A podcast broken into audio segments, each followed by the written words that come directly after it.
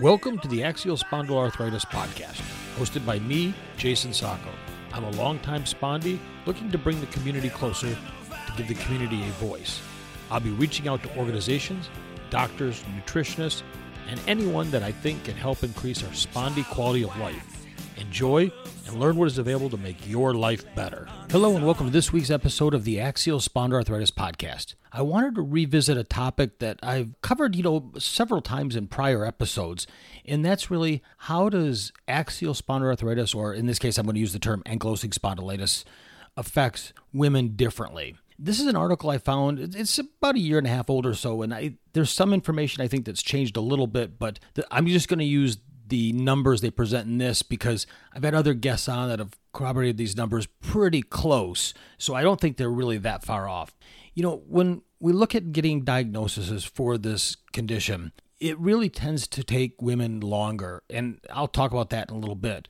And that really can lead to a decreased quality of of life, more potential damage, and being treated improperly because they're treated for different conditions than what they really have. So, with that, let's look at this article from Verywell Health, and you'll find a link to it in the show notes about how ankylosing spondylitis affects women differently. And we all know that, well, back pain, you know, is the major characteristic or symptom of AS that presents in both men and women. There are other associated, you know, like symptoms that are present and that are different in women versus men and that often leads to a delayed or inaccurate diagnosis.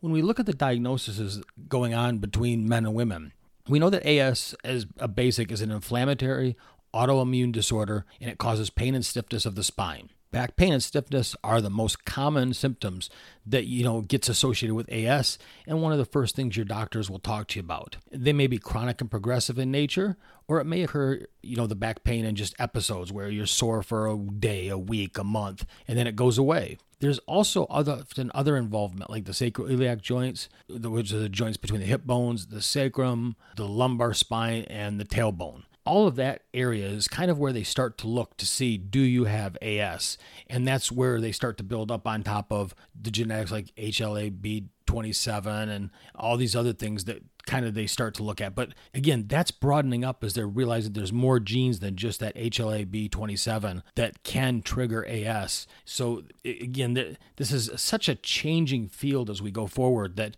you know articles come and go and and some data changes by the time the article is printed. Overall, because AS is likely three times more likely to occur in men than women, and before you go nuts on that, realize that I've had other guests on that have said, you know, men are diagnosed more with AS, women are diagnosed more with non radiographic axial spondyloarthritis. But if you consider it a plane and not two separate conditions, the women that have non radiographic AS, as they progress, it can certainly turn into AS. And if there's not continued imaging of the hips, the back, the spine, all of that, it, it can never properly be diagnosed as it, it, it moves on and, and pushes on. So that's why it's really so important to use the term axial spondyloarthritis because that lumps non radiographic and ankylosing together.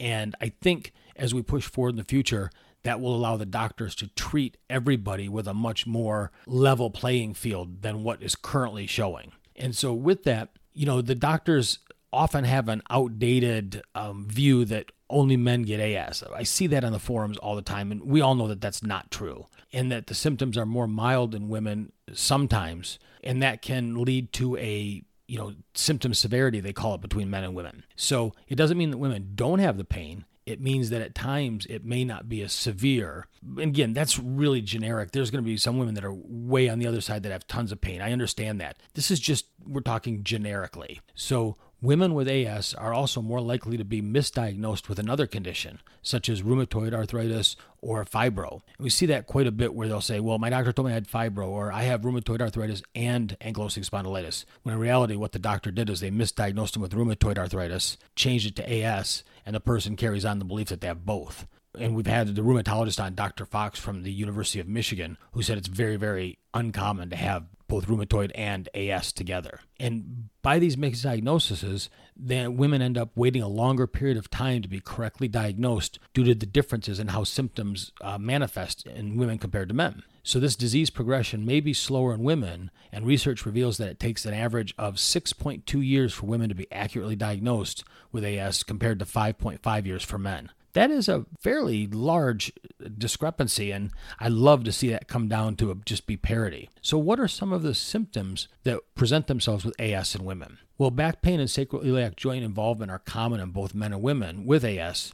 Women present with other symptoms that are less common in men. Some can be more pain at night, more fatigue than men, more stiffness, and a much greater chance of enthesitis, which is the inflammation of the sites on tendons and ligaments that attach to bones. I also saw, not listed in this article, that women are more likely to report neuropathy in the hands and feet, and that's what can lead to misdiagnosis as well. Even though it's AS, women tend to see that neuropathy show up. So, again, while none of this is medical advice specific to you, make sure that when you talk to your GP, you talk to your rheumatologist, you talk to everybody involved in your care, that you're bringing this up, you're talking to them, because they may be under the same old belief that this is a man's disease and that needs to radically change around the world. And well AS can affect many other areas in the body in both men and women. Women will also complain of more symptoms affecting their neck, knees, and hips. Women are also more commonly present with inflammatory systematic symptoms associated with AS, including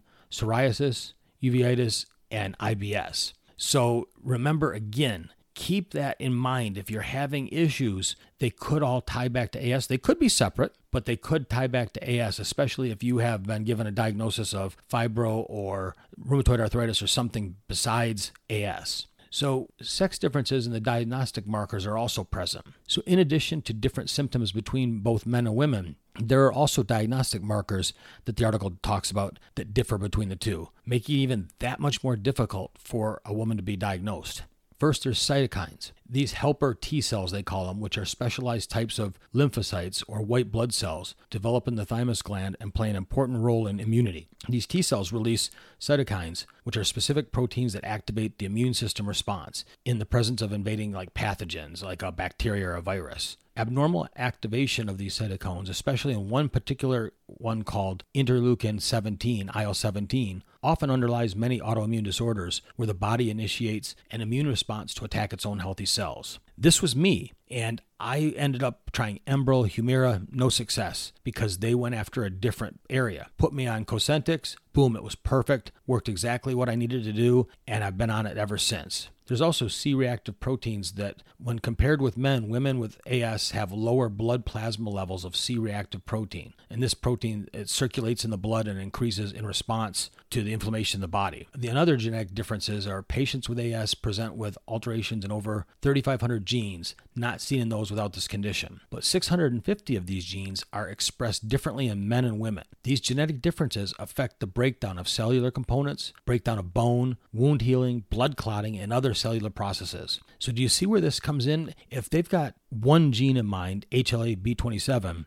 but there's actually 3,500 of them that are out there, and 650 of them present different between the men and the women, and they are inclined to think that this is a man's disease, I can see why it takes longer. They have to do more digging. It's got to be a constant digging, and you have to be your best advocate. So as you go forward, you know, just remember that if you think you have AS, it's important that you advocate for yourself, you know, in order to receive the correct diagnosis. If you're having issues with neuropathy, if you're having issues with IBS, if you're having issues with any of the stuff I talked about, bring it up to your doctor. Say these are classic symptoms of a possible AS diagnosis. Due to the misconception that women are less likely to have ankylosing spondylitis, many medical professionals may overlook your symptoms when considering, you know, possible cause of pain and stiffness that you experience.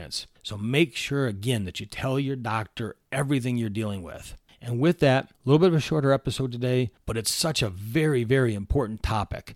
I hope you have a great day. Been just beautiful here as we move into the fall here in Michigan. So have a wonderful, wonderful day, and I look forward to talking to you again.